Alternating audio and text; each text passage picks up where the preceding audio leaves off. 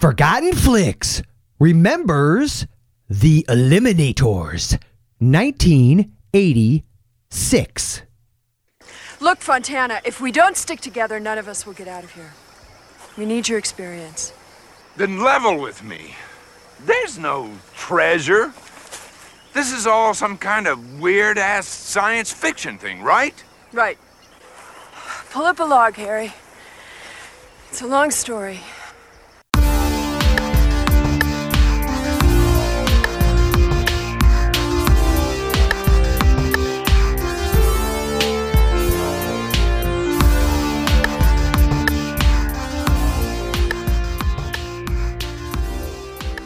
Hello and welcome to Forgotten Flix. I am your oh so humble or not so humble host, Joel, and I am joined by a man who really needs no introduction other than to say he occasionally goes by the code name Blue Peter. I am joined by the one and only Peter Nielsen, folks.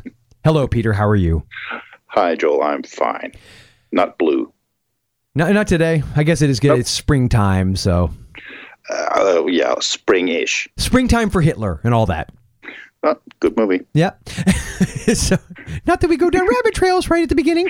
So, No. no, never. On task, on task. So, those of you that have listened to the first few episodes of the rebooted Forgotten Flix may have noticed that it's trying dabbling with different formats. Well, after the last episode, and I haven't even done the intro for that as of yet, as I'm recording this one now, I imagine I went on some sort of extended explanation slash rant slash crying fit about how long it took to put together and how I had to leave a bunch of really great crap out of it. That being said, I would actually like to get back into the place where I'm releasing an episode at least once a week. So I'm going to try and dip the toes back in the water with doing it the old school way, doing it the way the old J Meister and I used to do it, right? So that is what you're hearing now. There's no recorded intro after the fact for this bad boy. We're just going to go right into it. So we are going to be talking about 1986's, because, you know, the year owns the movie, The Eliminators from the one and only Charlie Band, pre full moon, I might add, Yep. Empire, Empire. International Days, right? Yep. So, Peter, Mm. to really put you on the spot, and if you have nothing for me on this, I have IMDb queued up, and I'm, I've actually contemplated having like a little musical intro and, and doing that little obnoxious. Well, I, I don't think he's obnoxious. I think he's wonderful. But my Shakespeare professor that I had that talked like the the play that guy. I wanted him to introduce the IMDb synopsis readings because I don't know if you've ever tried to read a review or not a review a um, synopsis off of IMDb, but they are phenomenal. Oftentimes, they are There. That's putting it mildly. They are amazing. But Actually. just in case, would you do you have like a brief overview of this movie for anyone that has not seen the Olympics? I think probably a lot of people haven't seen this, Probably true. Probably true. which is sad. Yeah. No, it's it's. Uh, let's see. John is a, a pilot who had. Uh, well, he, he crashes his plane and is rescued. Uh, and I say rescued my very, That's very, really debate- very loosely. really debatable. Yeah, yeah. Uh, by oh crap, what's his name? Reeves, Reeves, and yeah, Reeves. Yeah, Reeves and his and his uh, and his T- other Takada. His- yeah, yeah, yes. his, his Dr. Takada. uh, friend. Yeah, and they turn him into a well cyborg of sorts, Hmm? a, a cybernetic organism. Uh, uh, yes, the mandro- the mandroid, which I think is a great name. mandroid. Yeah, I know. They should have just called this Mandroid. Mandroid the movie. Think about it. No, but it yeah, but it's well, it is about him actually, so Mm-hmm. it could work. Eliminators is kind of a weird name. Yeah, it's it's, yeah, it's very Isn't yeah. Because when I think, I think there may have been going on a Terminator vibe, Yeah, probably. but but This yeah. was yeah. But oh, in, well. but in a but in a nutshell, he he gets turned into a cyborg and then has to go against a vendetta against his maker, pretty much a kind of a Frankenstein Frankenstein they- monster. they, he wants to dismantle him, and uh, he escapes uh, by by help of uh, Doctor Tanaka. And uh, well, and he well, Doctor Tanaka dies pretty quick, so it's no spoiler. He dies at the start of the movie, so if you don't make it that uh, that far into the movie, oh wow. Well, and you could also tell it's been a while since I've done the show this way because I completely forgot to tell everyone at the outset. Oh, The yeah. assumption the assumption is that you have seen this movie. So spoilers ahoy! I, I am going to re-implement. In fact, a very well in post may have added in our spoiler alert guy. So just so you're Yeah, aware. but this happens. This, this happens in, in oh yeah, it's very quick. It's very minutes. Yeah. Yes, Oh, and his very- name is Doctor Takada, not Tanaka. Sorry. What uh, uh, uh, was it? Yeah, yeah. Not that, not that he- we're being racist or anything. No. not at all. We just can't speak the language. Is that our reasoning? Is that, That- is, is that yeah. is that the story and you're sticking to it? Uh, yeah. Okay. Okay. No, I thought it was Tanaka, but it was Takada. What is Tanaka? What is Tanaka from? I don't know. I it's, it popped into my head. I, I have no idea. Tanaka. Uh, probably heard it before. Yeah, I just it sounds familiar to me from a movie though, like a character in a movie, Mr. Tanaka. Damn it, that's gonna drive me crazy. yeah. Yeah. No. Don't mention it again because it'll Mess you up. because I don't have him. I don't have IMDb, so Oh, okay. it's gonna drive me nuts. Uh, no, what happened? Where were we? Yeah, uh, Doctor Takada is killed, and he and uh, the mandroid flees, and joins up with uh, another scientist, and uh, well, he he he basically wants to kill Mister uh, his his creator. That's about what the movie's about. Pretty much, in a nutshell. Yep, yep. Abbott Abbott Reeves, evil scientist. That's the one he wants to he wants to get rid of. Yeah, and and ultimately, one of the things I, I noticed straight up with this movie right off the bat that I liked, but then in hindsight, they after re, after watching it from beginning to end, they never explained was you get the impression that he was tortured or had some injustice done to him because at one point, Mister uh, Takada says to him, says to Reeves when Reeves suggests that they dismantle the mandroid to show some compassion, and Reeves tells him what, compassion was shown to me, and I like that idea that that sort of um, the villain who had went through some horror was treated cruelly, and that helped create him into the monster he is today. Yeah, I, I, because it's it's it's not really explained at the start why uh, uh, why the mandroid goes after him. Real why why he absolutely must go back. It's never really that. It's it's not outspoken, but hey, man, you're turned into a mandroid with basically only your head left. So Yeah. I guess he has a hand left. And too. his torso, you did see his like you saw when he had his Ah, yeah, yeah, chest plate it. off. You could tell he had like a Yeah. torso. It's basically robo. They RoboCopped him pre RoboCop. Yep. So yeah, and and actually the the first person, the villain that popped to mind was like Magneto from X Men. Because I haven't read, I, I'm not a huge X Men comic fan, but I remember in the movie, right, and I'm assu- and I knew it was in the comics as well that there was a connection to him and the Holocaust, and so that idea that and I'm right on this, right? Are you, are you enough of a comic book fan to school me in this if I'm completely wrong? Uh, w- if we're wrong, Daryl's gonna come down on us. I probably is like, Uh, it's like that's not even a character in the X Men, you idiot. no, I know it is. No, but- but I, in the movie it was all. Was it? I, oh man, I, I used to read X Men. yeah, it's uh, but Ian, the one Ian McKellen played in the movie. It was Magneto, Yeah, right? yeah, Yeah, yeah, okay. sure, and he, in the beginning, remember the very beginning, you see him as a boy, and he's in this concentration camp or whatever. Um, pretty sure it was in the first movie. yeah, yeah, but Second was. movie? I'm not Whatever. sure it was in the comics. I, I can't remember if if Magneto was in the. and Daryl help us. Yes, Daryl, yes, so, Daryl. someone out there, Daryl, Yeah. anybody, please. But, yeah, but I- in the movie, uh, in the movie, it was uh, he was in the Holocaust. Yes, so, yeah. but see, but you that, I like I, it humanizes him as a villain, and in a in a strange way gives him a rationale. Not even a strange way, in a reasonable way, actually, a rationale for why he acts the way he does. And Yeah, I, I felt like with this movie, in a sense, they were trying to set that up. The only problem was you never found out what happened to him. No, no, but, something has because you can see the scars in his face. Yeah, he's Uh, horribly the scarred. Yeah, and she and and we'll get into uh, Tasha Yar. I'm sorry, I mean Denise Crosby soon. But I believe she makes a comment. Was is it her or somebody else makes a comment in relation to his uh, being requiring some sort of I don't remember what it was that he has to take, but he has to take something. Yeah, to, yeah. No, it was it was the mandroid, I think, who, who uh, because she says uh, uh, uh, that, Abbott Reeves is dead. And the Mandroid says, no, he's not. He's uh, alive. He, That's he's right. using some sort That's of right. something. Yep. Yeah. Yep. Yep, you're absolutely correct. And now getting into that, so after the mandroid escapes, courtesy of Mr. Takada, Yeah. and and sacrificing his own life, and I was taking notes as, as I was watching, and I looked down at the moment, and I've seen this movie before, and I actually want to get into that briefly too about when you first saw it and everything, but but. Right now, since we're in the nuts and bolts, I looked down, I looked up. Takada had been shot, and I had seen that the mandroid was laser blasting everybody. I'm assuming Takada was shot by the guys on the other end of the hallway and not accidentally friendly fire hit by the mandroid, was he? No, no, no. I think it was by uh, the, the the other guards. Okay, because I don't know if I I just wanted- missed the I missed the insert shot where you saw the bad guy's gun go off and Takada. No, uh, you hear uh, Abbott Reeves uh, telling the Mandroid to kill Takada, Mhm, yes. but uh, he he uh, he starts shooting the the guards instead, and I think uh, I think the guards uh, shoots Takada.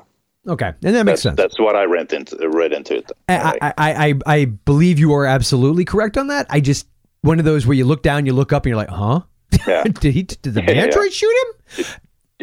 Did he actually kill him? What yeah. the? Oops. Friendly fire. Yeah. So I did find it interesting too that re- evil scientist and creator Frankenstein, Dr. Frankenstein of the piece, Reeves, never Hmm. addresses the mandroid directly, only refers, like, almost doesn't acknowledge him being in the room when he's talking to Takada Yeah. until, until he tells the mandroid to kill. Then he addresses him directly.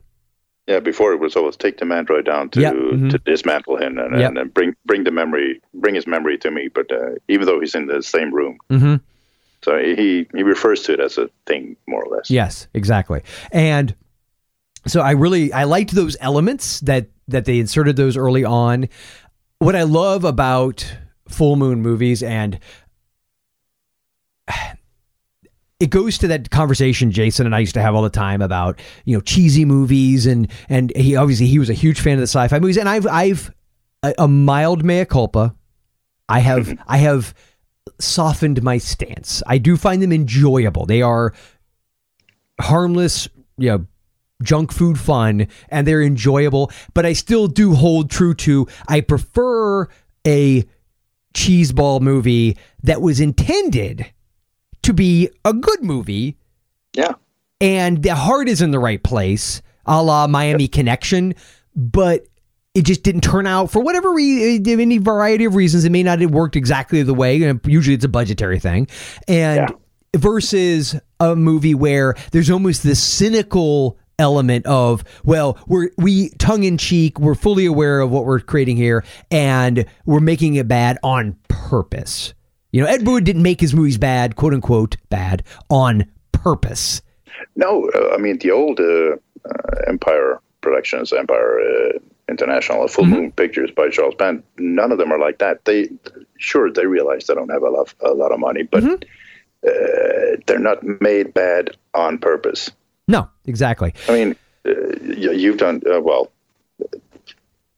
You can't call Zone Troopers a good movie, uh, obviously, but that was produced by uh, Charles Band, and, it, it, it's got the heart in the right place. and uh, we did trancers Yep, i too. love trancers i freaking love Yep. trancers and uh, i know Well, I, you, you, listen, you love Tourist Trap, don't you?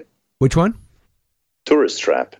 That's the, that I'm, the one I'm, the dolls, isn't I, it? I'm about to admit something that I'm so unbelievably ashamed by, ashamed by Peter. I mean, Okay. I'm I'm so profoundly.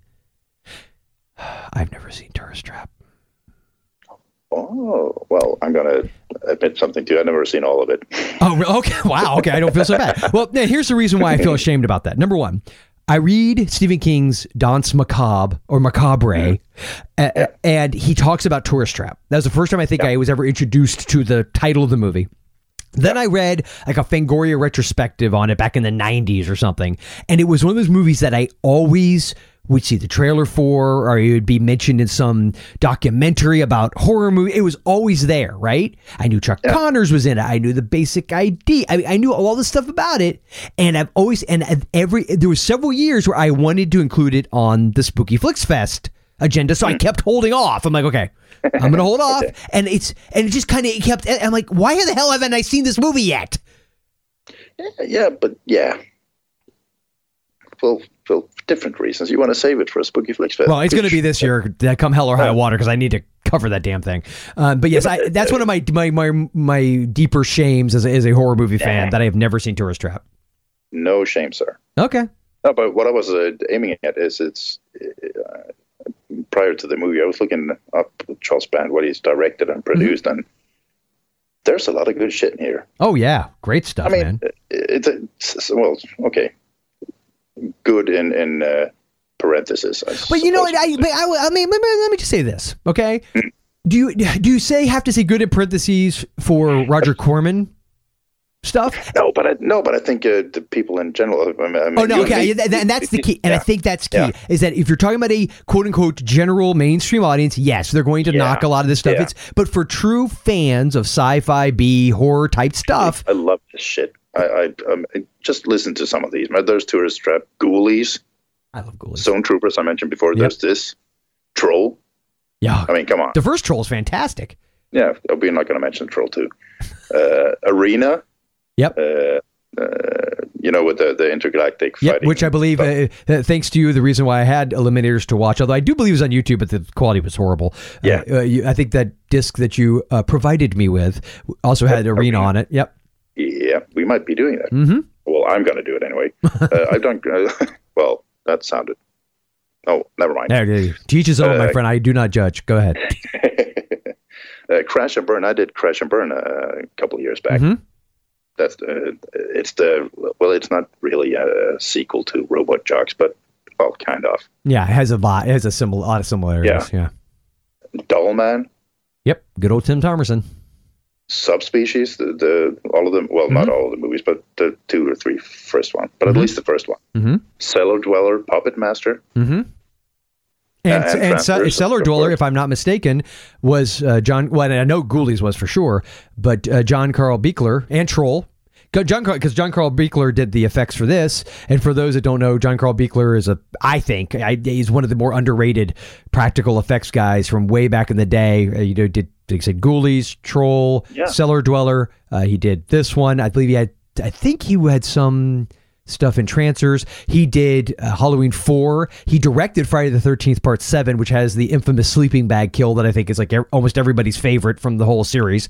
Um, uh, you know, he's, I think, uh, Garbage Pail Kids, the movie, which, let's just be frank, other than the phenomenal score and musical numbers, the, the, cre- the characters themselves are the best part of that movie. Yeah. So I've always liked, I'd always liked, I like his style. There's something about it.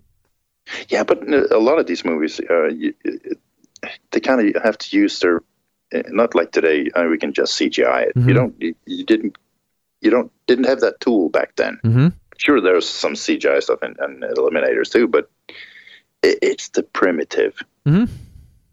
uh, uh, variant of it. But the practical effects, uh, for the most part, actually holds up pretty well. Mhm. I mean, if you consider the the money they had to to play with, so to speak. So I, yeah, yeah there's a what, to harken back to what we started with with this whole rabbit trail. No, but we have at least stayed somewhat on topic and in the and in the no pun intended arena of of this movie. Oh. So- No, but I mean, it, it it's the heart of it. It's Mhm. not bad on purpose. It it just turns out maybe not that good, but the heart's there. yeah, and I think the question becomes again, obviously, uh, you know, words like bad and good and all these kinds of things are totally subjective, right? Yeah, So I, I, relative. I think the reason, like, first is I remember I didn't like Zone Troopers, and I think my reasoning at the time, I, it's been obviously quite a while, but I remember at the time is I thought it was boring. I think that they it did not have, and I think that to me is the cardinal sin. if, if I feel Yeah. bored, and I will say this, I'm just gonna let- let's let the, the the cat out of the bag relatively early on on my end. For elimin- the eliminators, I was not bored. I was not bored There- at all. No way. Yeah. Nope. I mean, let me just say let me just say this. This movie has you not only do you have the evil scientist with the cyborg mandroid who also has a mobile unit which is very Uh-huh. convenient on the weekends if you get my drift. And Yeah. it, it, it has redneck henchmen in Mexico. I'm still trying to figure that one out. it it ha- it has it has the beautiful, brilliant scientist that has to come in to prove women can do it too, which is awesome. And you have the river rat guy who. Do you know the trivia about that character? Which, which the character of Harry Fontana, the, the sort Oh. of ne'er do well anti hero of the piece, played by Andrew Prine. Do you, do you know who originally was supposed to play? ah yeah, Tim Thomerson, right? I know. Which at the whole time I'm watching this, once you have that knowledge, I'm like thinking, yeah, I wonder. I could totally see. Why they originally wanted Tim Thomerson because and, and Andrew Prine has a there's a similar gruff quality to both of them, Yeah. Uh, and so I, I love that. And then as it escalates, you end up with literally bands of uh, uh, a tribe of Neanderthals fighting them. You have a kung fu master who can dive through fan blades that are going at full speed by apparently slowing down time and space. You, I, I mean, the list goes on and on and on. This is like the ultimate hybrid. I mean, it, the, the piece I played there at the beginning where he makes a comment about it being sci-fi, uh, Fontana does, and, and, and one of the other great lines. I'll make sure I got this one queued up here. It's let's see here. I've lost my boat. We're stuck out here in the middle of nowhere. What is this anyway? Some kind of goddamn comic book? Exactly, and I think that's what it was I meant to be. Just gonna, yeah, I was just gonna say it. It's a, it's a it's a goddamn comic book. Yeah. a great one. Yeah, it is, and it's it's it's entertaining. Now, that being said, hmm. I acknowledge my own heavy dosage of C and D for this movie because the cinematic nostalgia order for this particular movie is very very high, and and, and the reason is is pretty simple, and I have to just begin this point by saying fan of the show or no, wasn't no, sorry friend of the show the friend of the show doug mccoy does his mccoy cast. He has one called crazy creepy cool movies where he talks about movies that he grew up with as a kid. Yeah. this to me is one of my quote unquote crazy creepy cool movies this is the movie i can still remember like there's certain ones i just have this imprinted on my brain where i remember going into there was this video store that was within walking distance of my dad's house after my parents got divorced. This is the mid 80s. It was called Armchair Theater. And I don't I, I assume it was a chain, but looking back, I've like tried to look do some research and I've not found anything that indicates it was if it was a chain, it wasn't much of one. I think it was mostly mom and pop. And Oh, okay. and, and so I remember we'd go there, and I re- that's where I remember seeing the cover of Ghoulies for the first time. That's where I saw the box for Evil Dead 2 for the first time. And I remember turning Evil Dead 2 over and seeing that image of Ash with his amputated hand strangling him. And just being like mm-hmm. horrified. I'm like 11, 10, 11 years old, and just like, I thought I was seeing like horror porn. Like, I didn't know what I was seeing. It was like the, it just freaked me out so bad. I- so I avoided that movie. And then a few, within a few years, it would become my favorite movie pretty much ever at that time. So, Yeah. but it's just it's funny how that imprints in your head. Well, Eliminators is one of those, and I don't know if it's the poster or if it was the uh, Because was that the poster, the poster is it is Is awesome. beyond. It is beyond awesomeness. You had that poster, didn't you? no, I and I want to get it. That's what it's on my short list. No, I do not. I want that poster, and I've got Yeah, me too. And I, I have I managed to get always like a reprint, but it's a full size reprint of No Retreat, No Surrender, which is Oh, great cheesy awesome and Mm-hmm. the stepfather which is the it's a really awesome poster for the stepfather because the video box of the stepfather was always so generic but the the poster that i got for the stepfather was the one where it's him looking into the mirror and it's all it's it's fogged up and, and in ro- written on it, right? yeah, and he's written "Who am I here?" and in the mirror Yeah. is the one, the Jerry Blake that he becomes, but from behind you can see he still has the longer hair and the beard. Oh, it's brilliant. Oh, I know. I love that movie so much. Anyway, but you know, I love those posters because they're they're such they're such artistry, right? Yeah. And- movie posters and and and VHS covers before was uh, it was it was more of an art form. Yeah, it really was, and I think, Yeah. and it was, and, I- and I'm a proponent of Photoshop. I love me some Photoshop, but yeah, I Look just at- it's not the same. The poster for no. Look at the poster for Eliminators. That was mean- hand drawn. That was drawn, painted. There's something about the aesthetic. It's that aesthetic that I'm really drawn to. No pun intended. And I, I, I, I, I know that the video box for Eliminators is the same as the poster. And it's that image of the Mandroid and his mobile unit busting through the center and all the heroes creating almost that V they're Ving out, you know, from away from it. There's every it's just that almost that Indiana Jones, Raiders of the Lost Ark. It's just it's all everything going on at, at once. Kind of, yeah. I love it. And I don't remember, just just use the word brilliant. Yeah, because it's it is brilliant. And yep. I don't remember if it was one of the bigger clamshell, big plastic boxes. Mm-hmm. Uh, you know, you know, like was it was it Wizard? And there was a couple other ones that always had the big, the big plastic box. Usually they were horror films. Yeah. But, but I think I want to say Eliminators may have had one like that. I'm not 100 percent sure. It may not have. But this I is don't remember. yeah, this is totally the memory. Like I, I just I don't know if I, was, I remember being in armchair theater. I don't know if I'm seeing the poster. I don't know if I'm seeing the video box, but I just remember it speaking to me. And now, full Yeah. disclosure, I was 10. so take that for what it's worth. Yeah, okay. I was. What was this? 42. Basically, Yes. about basically. 86. I was, I was 18, I think. Okay, okay. So you had a few years on me, but you're you're Yeah. and an 18 year old male basically has the maturity of a 10 year old. So at least I know I did when I was 18. Maybe I'm just speaking for Yeah. myself. No, no, I still kind of you're you're basically right. Yeah. So So, uh, which uh, and uh, being 18, we get Tasha Yar side boob in this. So, I mean, I'd actually say it's, I'm always blown away by the fact that PG then is what PG 13 is now. Because I think if Mm. Yeah. you had had that in a movie now, you'd have gotten a PG 13. Yep. You get the full on white tank top. And of course, conveniently, she has to go into the water in said white tank top. Yeah. and then she has to change. and you, like you said, you get the side boob. change, yeah. Yeah. And and the, the funny part is she changes her her, her tank top, right? Yeah. Uh, and this is gonna sound so bad. Wouldn't her her pants be soaked too? Good point. Good point. No, it's a very valid point.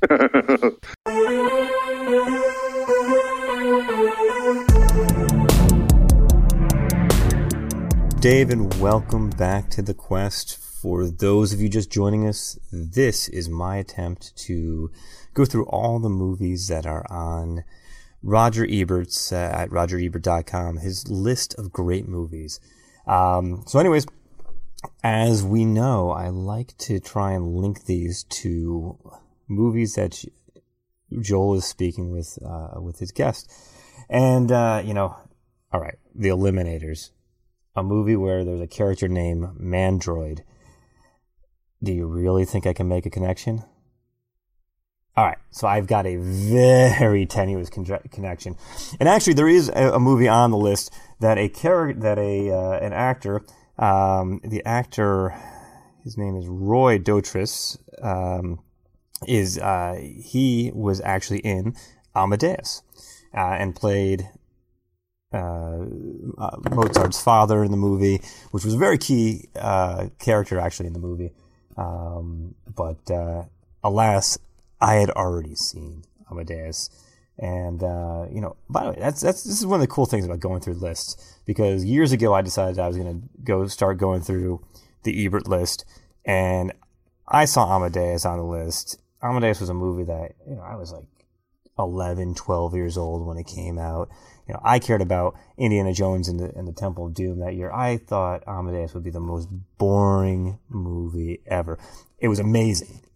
It was amazing. Anyways, we're not here to talk about Amadeus because I already saw that. So for this, you know, what screams the Eliminators? And all right, I never saw. I've never seen the Eliminators. I've actually never even heard of the Eliminators. This is truly a forgotten flick to me. Or I mean, forgotten flick. It's I never heard of flick, uh, which I guess is a whole nother category. So what screams a movie? Again, if you've got something called a mandroid in it, what screams that more than Ingmar Bergman? Silence. Silence. I know. I know. Silence from you. Silence from me. Anyways, here we go. I watched uh, the 1955 Smiles of a Summer Night, which, all right, you've probably heard of some Bergman films. Some of you have seen, probably seen some Bergman films, some of you haven't. Here's what you need to know about this one. This was one of the earlier Bergman films. And frankly, here's what you got to know. If you've never seen a Bergman film, this is not, this is going to be one of those times where I'm going to tell you, don't watch this one first. You know, I know, I know I'm trying to tell you, reason why I'm doing this is to say, tell you guys why this is an important movie, why you should watch this. I think this is movie is really, if you're a completist. And here's the reason why. It's a comedy. Again, silence, silence, silence. Because let's face it, you don't think Ingmar Bergman and you think comedy. And you think heavy handed philosophical discussions, woe is me, religious angst and guilt and, uh, and Sweden. So, bottom line is this. I fell in love with Bergman films. I, I am, I'm a, I'm a, I do love Bergman films. And the reason why I've always liked Bergman films is because they really do tap into just the deepest aspects of morality and philosophy that I was surprised that movies actually could do something like that uh, when I first saw those. You know, I, I, always thought that that was something more along the lines of what you would you'd have to read novels about, you know, read fiction about. But Smiles of Summer Night, I'm not even really going to spend too much time talking about this because, you know, a couple things about this. It was it was an interesting thing to me thinking about.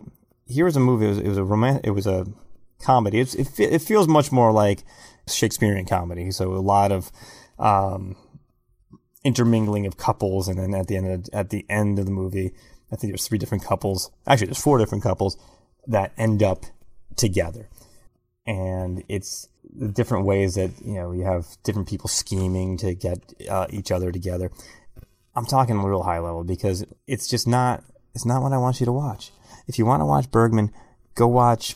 I want you to first go watch Cries and Whispers, or go watch Persona, which, you know, since we're talking about movies from the 80s, if you've ever seen a Calvin Klein Obsession ad, go watch Persona and you'll know where that came from.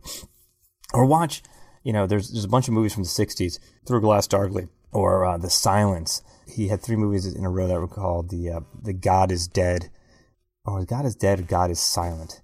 Uh, either way, sounds like uplifting stuff, right? So, anyways, that's the stuff that's really, truly Bergman. And, and, here's the deal: he's he is a key. If you're if you're a movie fan, you gotta watch some because he really is one of the you know one of the key directors. He's he has a style all of his own, and you gotta watch it. But here's something I was thinking about as I was watching this movie. I was thinking about something a little more philosophical. What do you do when you watch a movie, you know, that is not what you expect it to be? From a, uh, from a, a, particular artist or just anything from an artist. Think about like when you hear a, a, new album by a band that you love. You know, you you listen to, you know, well, think about U2. Yeah, U2 is an example for me. Like think about early U2 stuff. It's like you, everything's the same. Everything's it's kind of building through Boy and War, and God, I'm blanking out on some of these like Unforgettable Fire instead of Joshua Tree, and then you know, then you get something like uh, Achtung Baby is completely left field. And some people are going to love it and some people are going to hate it. But what do you, what do you do, you know, when somebody switches up gears? Now, granted, U2 was still rock, so it's just kind of mixing up things. But what about someone like, like Stephen King, writing horror movies, horror movies, horror movies, horror movies, and then he writes something, think about when he wrote the short story The Body, you know, which was Stand By Me, you know, ended up being Stand By Me, or Shawshank Redemption, where there's no real kind of uh, supernatural aspects to these movies, which you expect from him.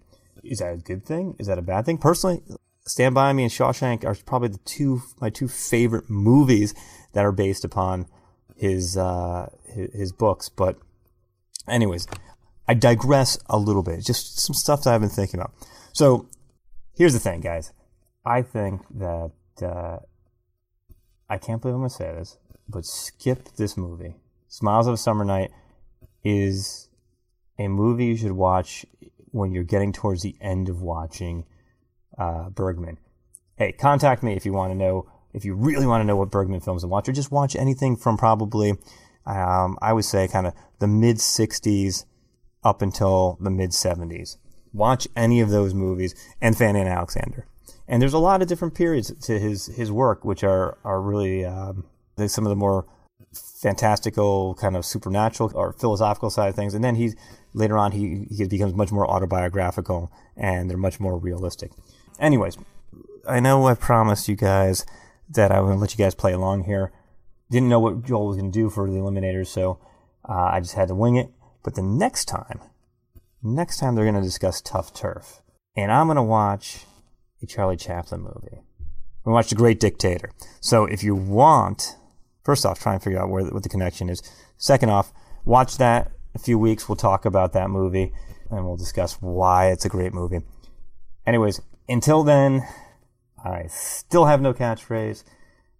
I still need your help. So I'm telling you, if you send an email, Forgotten Flix, or comment at the bottom of this, I will use your catchphrase next time, or the time after, or the, the time after. I need something. Somebody freaking give me a line here. This is killing me. I can't write this stuff for myself. You see me rambling here.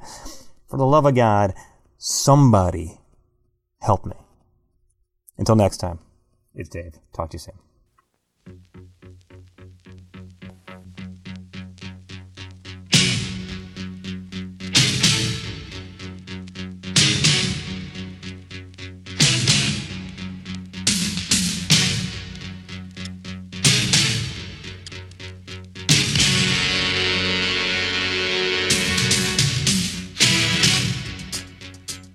So for me, this movie has that nostalgic bent. I remember renting it, and it's funny. I don't really remember.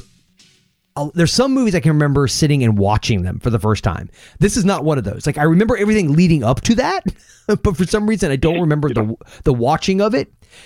okay. And, yeah, I know it's very weird, but I remember so, a few years ago. I think it may have been either right when I was getting ready to start Forgotten Flix, or maybe right afterwards. It was somewhere in there, and this was one of the ones on my short list that I wanted to cover because I remembered it very high level. Like I remember the title, I remembered the poster. Yeah. I knew the I man talked about it.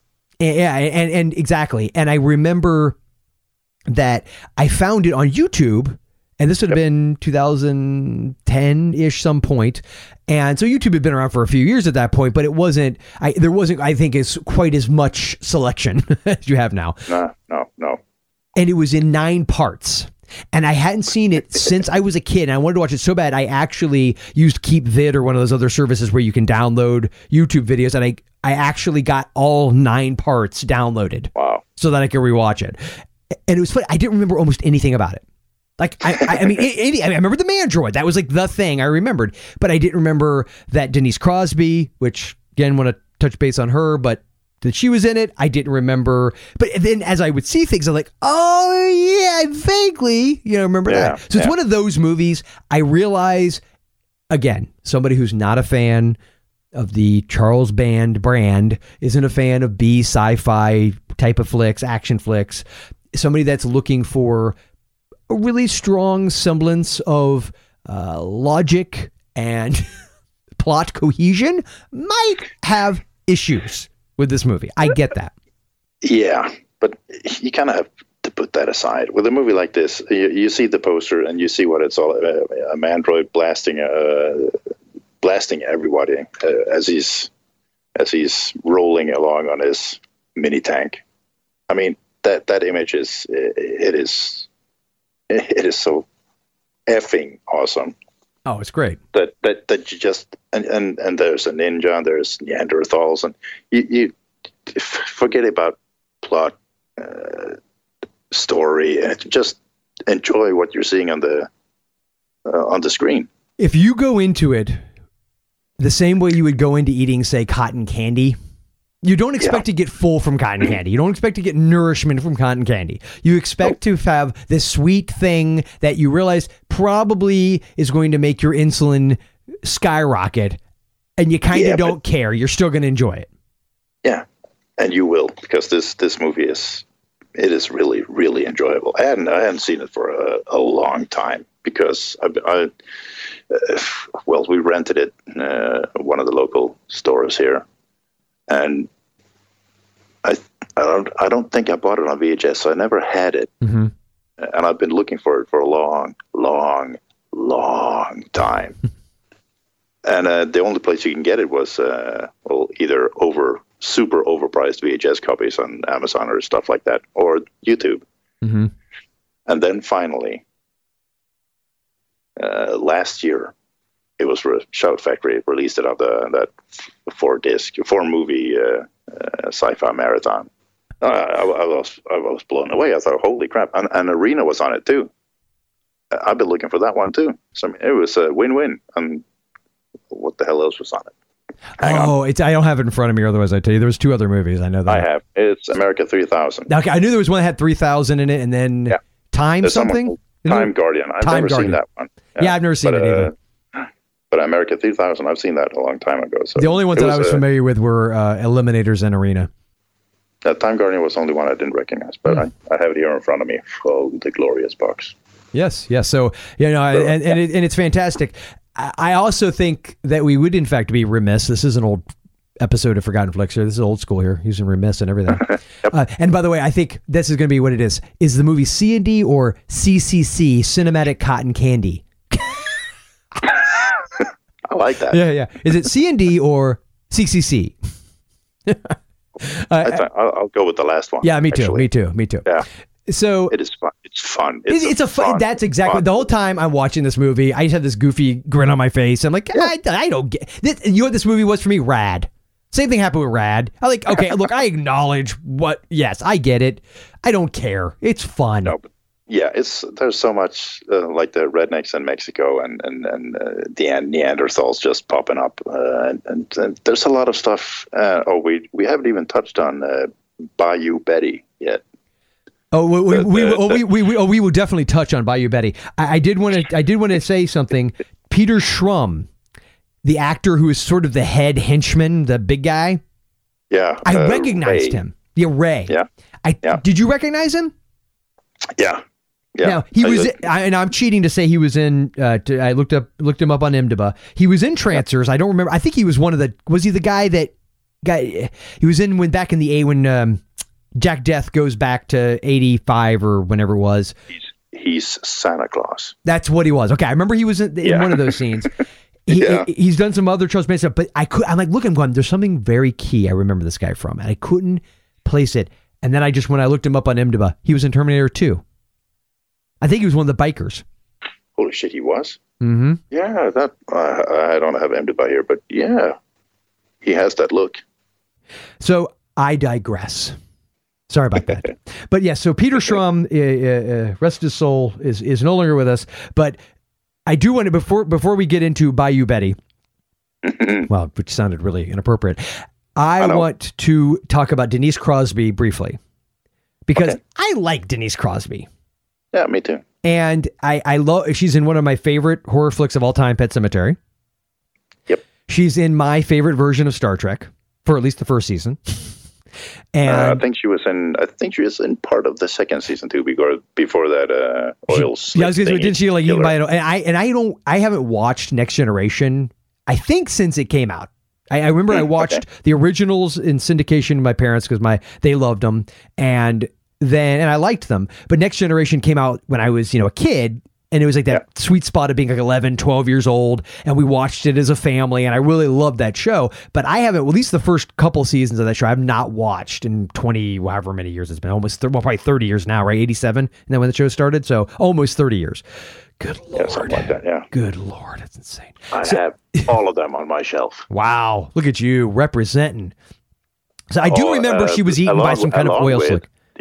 Along with the original series and Voyager Nice. and Enterprise. I never. I never, wa- yeah, uh, indeed. I, I, I've seen, I think pretty much all the films. I think the only movies I didn't see were, I, didn't see Nemesis. Hmm. I think it's the only one I didn't see of the original cast Okay. and crew of, of either Next Generation or the original originals. And I, and I never, I never watched Voyager or Deep Space Nine, and I never watched Enterprise. I would like to, re- okay. I'd like to revisit Voyager and or Deep Space Nine. Yeah. Enterprise, I've heard, can pretty much hit or you know do without that. I, I don't know. I kind of liked it. Yeah. So uh, And welcome to Forgotten but- Flix, where we go from the Eliminators to Star Trek talk. yeah, but But there's a- there's Tasha connection. Yar is here. There is a connection. Tasha Yar is yeah, Yeah. Denise Crosby.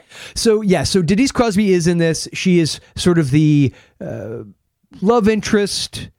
I'd argue the real hero of the movie because as much as I love Andrew Prine and and love the Fontana character, and obviously had it been Tim Thomerson, who would have been my personal choice, Yeah, I, but I I would have loved it even more. But Harry Fontana is kind of a bumbling buffoon. yeah, he's a bit of a weenie. I mean, yeah. yeah. Although he he's does badass- have awesome badass, lines. He, but- he does have great lines. yeah, yeah, he does, and he's kind I'll of count badass. to five. That could take all day. I count to five. That'll take all day. That is great. I laughed out loud at that. Yes, it was a great line. But of course, that brings us to the one, the only. Bayou Betty. Hey, Fontana! Oh, Christ. I've had about enough of you and your low-down undercutting, and so's everyone else here on this river. Well, everyone on the river's wrong, Betty. I make an honest buck. Then how come is it I got me the best damn boat on this river, and I still can't catch me no business? I don't know. Why don't you look in the mirror? That oh, man, how was can a you great not, line. How can you not like Harry Fontana? Uh, and and I'd like to make another point.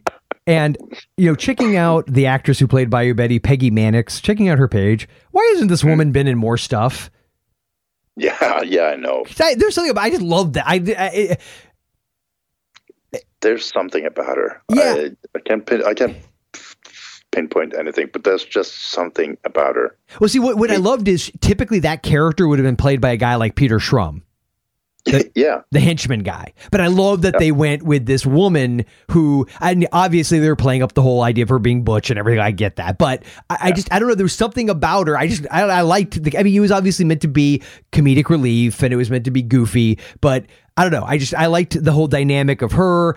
You know. Trying to starting the whole bar fight to prove that she's the toughest guy, and then I really love that it also sets up nicely Fontana's intelligence, in my opinion, because he's sne- and, and weaseliness because he skulks off, hides behind the bar, waits to it's all come to an end. Everybody else has gotten their hands dirty, and he just stands up and box bops her over the head with a uh, bottle, knocks her Yeah. out cold, and then steps out so he can he can claim the quote unquote prize.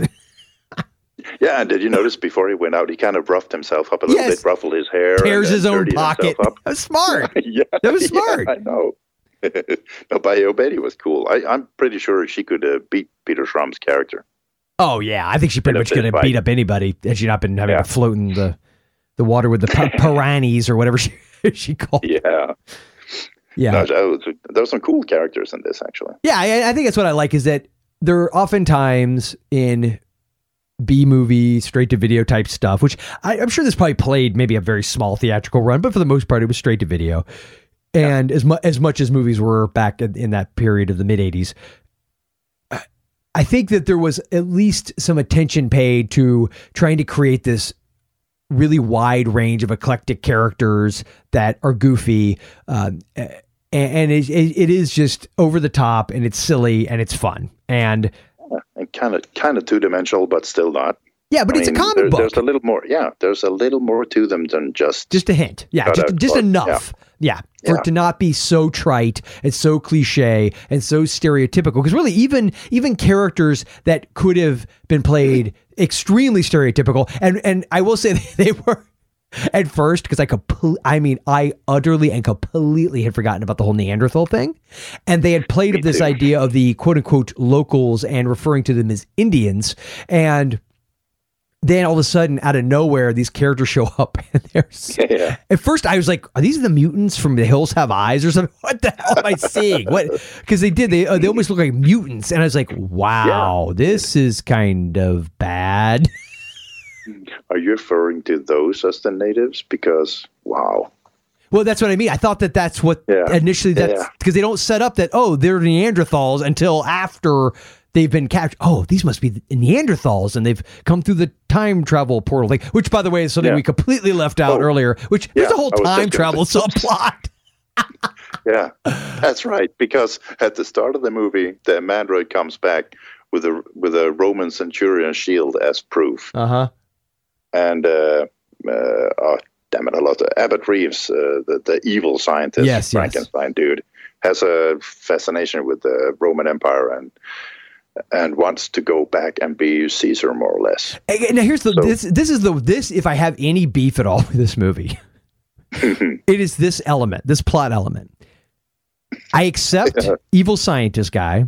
I accept that he's using a time travel machine to go back in time so he could take over at some point and change history. That's a very tropey thing to have in sci-fi. I get it. That's fine. I'm fine with that.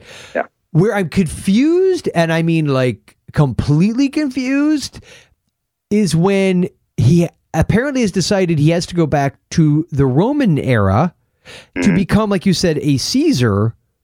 hmm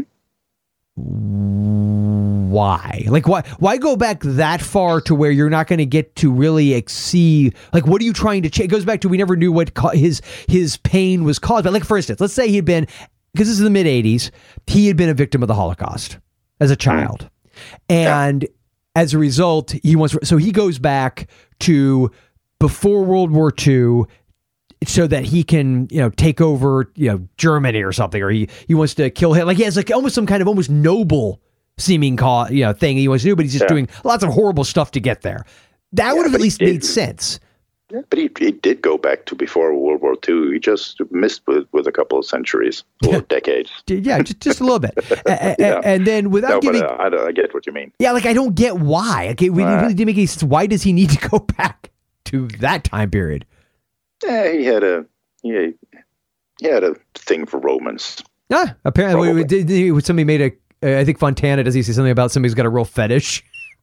Yeah, yeah, yeah. They're they're they're looking around his office or dungeon or evil lair or whatever you want to call it. Uh-huh. the Roman stuff. Mhm. Yeah, that's a lot of uh, Roman stuff. So, so yeah, a fetish.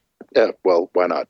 Yeah. So so in the end, with we, I, we don't have to say exactly what happens in the end, but it literally had to me the kind of ending you would have seen in an episode of I don't know A Team, Knight Rider, fill in the blank with the '80s actiony TV show where you have the main characters. They've gone through this emotionally distressing event, but it ends with them mm, pretty major spoiler alert here if you couldn't figure out that they'll beat the bad guy but they've stopped the bad guy somehow and they all start to laugh and it pretty much freeze frames I know it was how great so is that? It is. It is absolutely. It's great. It it. is so an 80s Yeah, I know. action show ending It felt almost like an action, uh, like a TV show. Yeah, but even like the whole way that they stop him in the end I know. is so anticlimactic yeah. It's like what? what? Oh, but my favorite, my favorite, and I, and I am convinced that I, I will have to go back and see if what movies predate this one. But of course, how many movies? The joke now, the cliche, because that's why everybody hated it in Revenge of the Sith, where you have a villain going, do, doing a little something like this.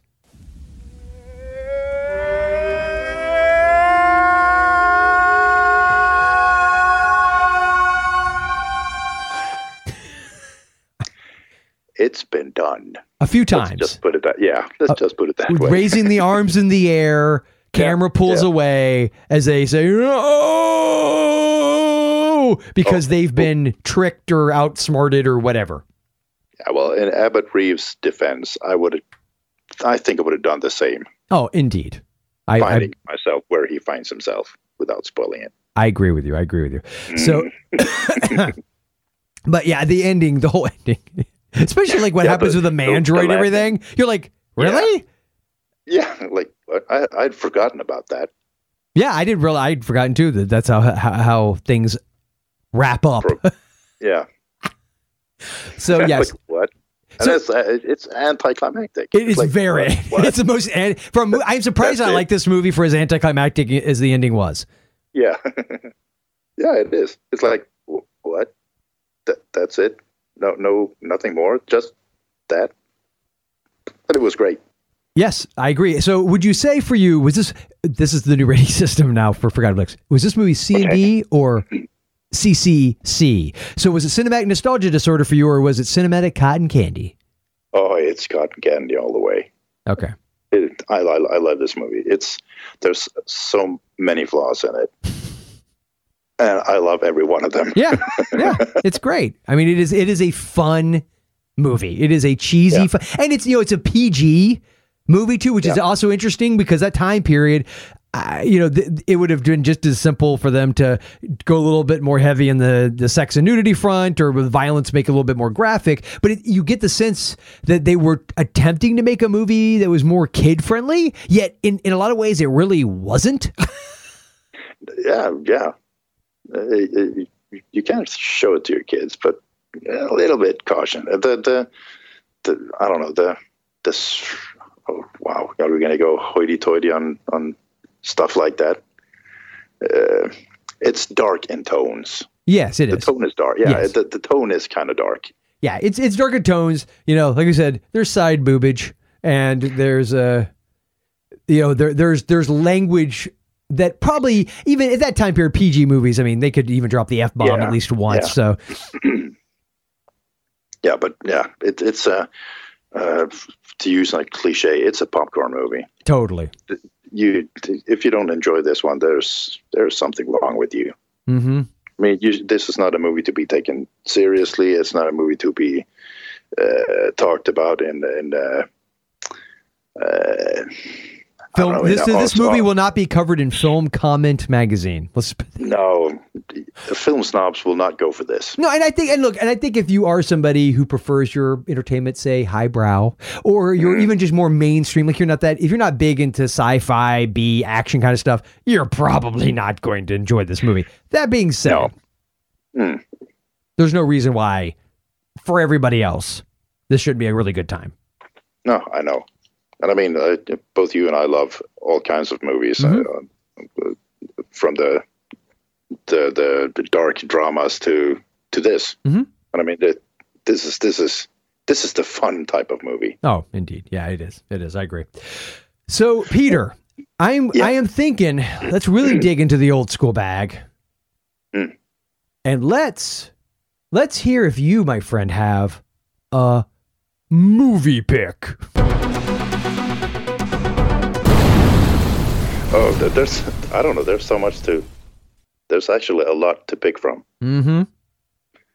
Uh, uh, Well, well, okay, so while, while you while you're while you're trying to muster up your your courage to pick the one thing, let me just say for anybody who is new to Forgotten Flix, in the original incarnation of this show, we always ended the episodes with movie picks, and the idea was it had to be connected to the main movie in some form or fashion. So it could be based actor, somebody in the crew, director, writer, even we occasionally went and said, okay, it had to be you know in the same genre, but but we did typically try to make there be an, a more stra- stronger uh, connection than that. But and early early on, Jason and I did six picks, which we each picked three different movies, which was a little bit more involved and took up a heck of a lot more time in the show and we didn't have as much time to talk about the main movie so we did we dropped it way back down to one. And maybe who knows if we can get it out to where i'm doing a show a week maybe i have like a bonus episode every once in a while where i have peter on and other people we just do like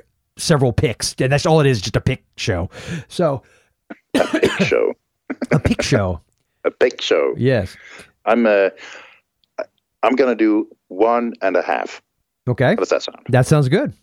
Yeah, the main part is Andrew Prine. I love Andrew Prine, and I'm gonna go with one I've actually covered: 1976 Grizzly, mm. the giant bear, mm-hmm which isn't really as giant as they let it let on on the movie poster. But anyway, that's another movie I actually enjoy immensely. mm-hmm Have you seen it? no Uh, i'm familiar like again have- i remember have- the video box i very much Yeah. remember the video box Yep. but we'll i have to remedy. We'll have to remedy that. okay yeah well and it's, I, it's a fun movie. And I, I wouldn't say that should be a spooky flicks fest though. Like that's a good summer. That seems like a good summer movie. Not a spooky flicks fest. It's just a it's an outdoorsy campy movie. Mm-hmm. And I'm gonna go with one more. Mm-hmm. and this one goes out to Jason because I'm going to go with the Mandroid, Okay. who mostly did small parts, and he had an uncredited uh, role as a dancer in one of Jason's favorite movies, Xanadu. Mm. I had to put that in here somewhere. So, hey, Jason, that's for you, man. Keeping the Xanadu dream alive. Yeah. Uncredited part as a dancer. Wow. I don't know why you wouldn't want to accept credit for that. I don't, that's odd.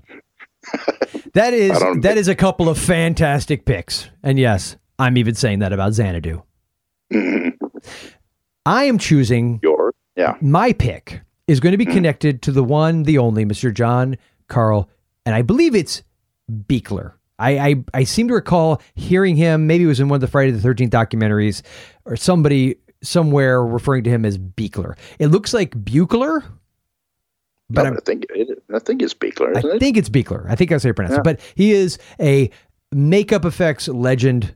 And he did so many movies. I mean, I mentioned several of them earlier, but even like, you know, Nightmare on Elm Street 4, The Dream Master. I mean, just, dude, the list is on and on. Ghoulies, Ghoulies 2.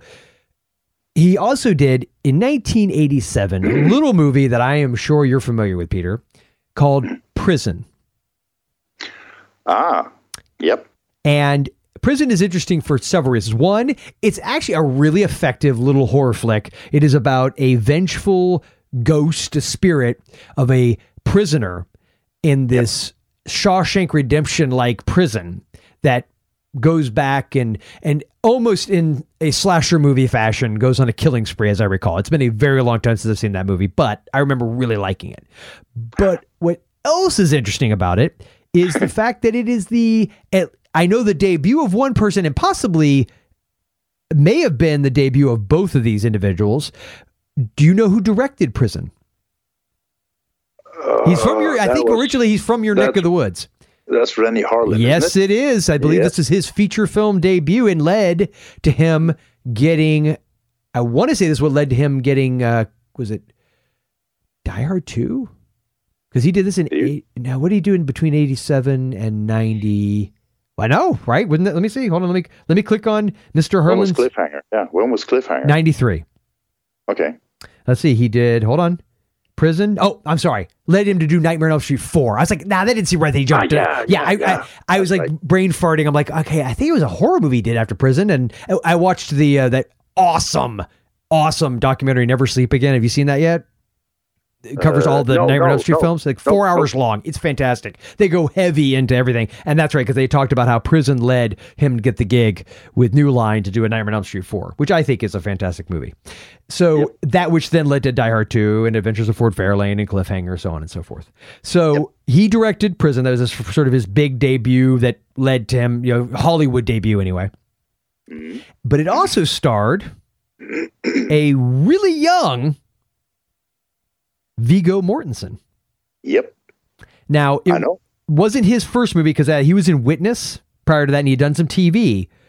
Yeah, he's done uh, smaller parts before, but I think this was one of the bigger ones. Yes, this, yes, I think he, he was the. If I remember, he was one of the. Well, he was the, was he the main guy? Was he the main hero of the, the anti-hero of the movie?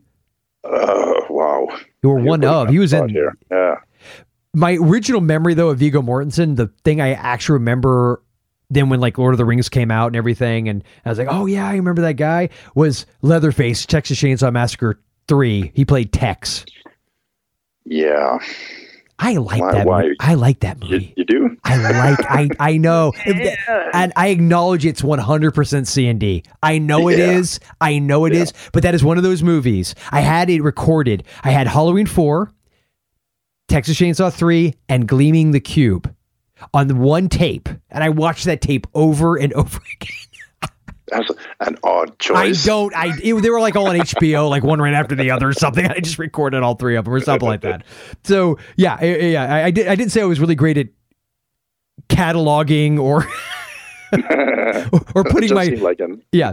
You know, so you know, you started off Okay. with Halloween four, you go into Little Chainsaw Massacre three, and you finish up with Gleaming the Cube.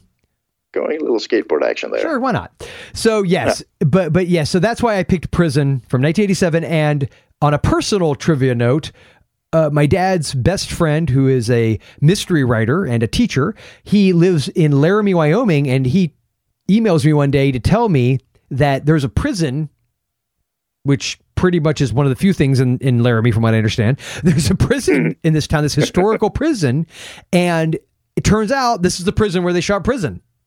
Oh, wow. And he said there's even he's gone on a tour and they actually ref they talk about the movie being shot there. And he said there's even still similar to I guess with Shawshank Redemption, there's still elements of when they shot the movie that are still there, like broken glass and some from scenes and things. He said there's actually still areas where you can see fake blood that had stained the walls from the movie. I was like, that's awesome. I just wanted to go just to see that. Yeah. That's fantastic. So yeah, so Prison, 1987. Connection is John Carl Buechler. who was also involved in the Eliminators. And that is my pick, and I'm sticking to it. Excellent choice. Thank you, my and friend. You, and you know what? It is actually on my to-do list. It's on my preview list, so that's why I haven't seen it. And, I actually uh, was and, wondering uh, if you had already previewed. I was getting ready for the uh, Joel. I already covered that one on the site. no, no, no, no, no. It's on my list. I haven't uh, haven't covered it yet, but uh, it's on my list. so I will I will get to it. Good, excellent, excellent. So uh, that's why I haven't seen it in a long, long, long, long, long time. Well, I, re- I remember next to nothing about it. Yeah, I really do. I remember very. I remember the. I have like this tonal image in my head. It's like one of those movies that I remember it- enough of the look, the feel, the atmosphere of it, but I remember seeing set pieces very little. I remember an electric chair being involved. I think in some capacity, but that's about the extent of it. Yeah, yeah, the- yeah. Peter, Okay. Yep. Yep. thank you so much. This has been fantastic. My guess is I probably will slip back into this format because I am a creature of habit. this is a lot more comfortable for me. And honestly, the full disclosure is the license to drive episode pained me because I had three and a half hours of great stuff from everyone who was so wonderful to contribute to that episode, and I got to use so very little of it. Or other, and I so I'm sure there'd be some people like, oh, just put out like a three and a half hour episode. Eh, yeah, I Yeah. just eh. I don't really want to. So that being said, I like this format because it's the conversation. I mean, what I love the most and what missed the most about not having Mr. Grooms is the conversation, right? So it's like, and as I was doing this new format, eh, it's like I'm like I it works on some level. I like it, and there's enough of a conversation. But I just I I don't know. I just want to stick to what works for me, and and that's why I can put out more shows, which I would much rather do. And hopefully you want to listen to them. So Well, of course. Yeah, but uh, I mean, we've been we've been meaning to talk about this movie. I mean, we discussed it back and forth, and now Oh, yeah. finally, finally, it is here. The day has arrived. So yes, and be sure all, all the now that I have pre-recorded all the contact info and info about the show, and thanks, special thanks. A ge- we had a guest celebrity stop into the studio, aka my walk-in closet. To thank the one and only JV for the amazing music that he bestowed upon the new show. And by the way, I, I'm going to figure out a prize that I can give to anybody because I didn't get it. He had to tell me. So one of the so- the songs that he used, and I probably should even be specific as to which one. one of the one of the pieces of music that he created for the reboot of the show is actually inspired slash I want to say based on because that almost sounds like you know he was sampling or ripping off or whatever. He, wasn't, but it was definitely inspired by another sort of classic uh, musical element. Would be the best way to put it.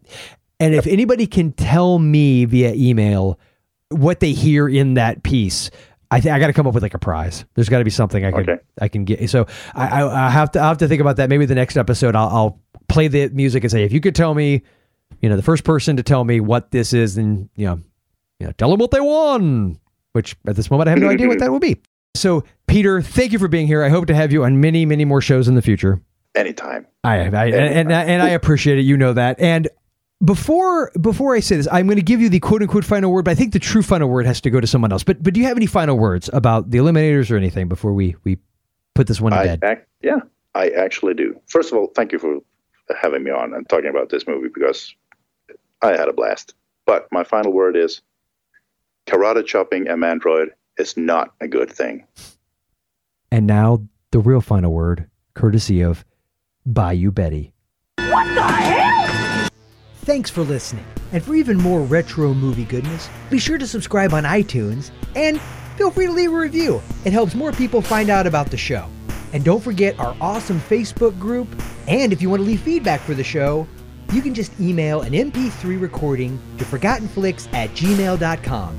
I'd love to hear your feedback and have you contribute to future episodes of Forgotten Flix. So swing on by ForgottenFlix.com where we've got great retro reviews, articles, games, tons of past podcast episodes and interviews, and more. And I feel like I'm forgetting some. Hey, what? Hey, Give me that microphone, you. Oh, yeah, I have to just tell you one more thing. Special thanks to JV of Your Secret Identity. Check out Killer Rock Music at yoursecretidentity.com. Oh, yeah. I know I'm screaming all this, but JV sent it all in caps, so I guess I have to scream it then, brother. Yeah.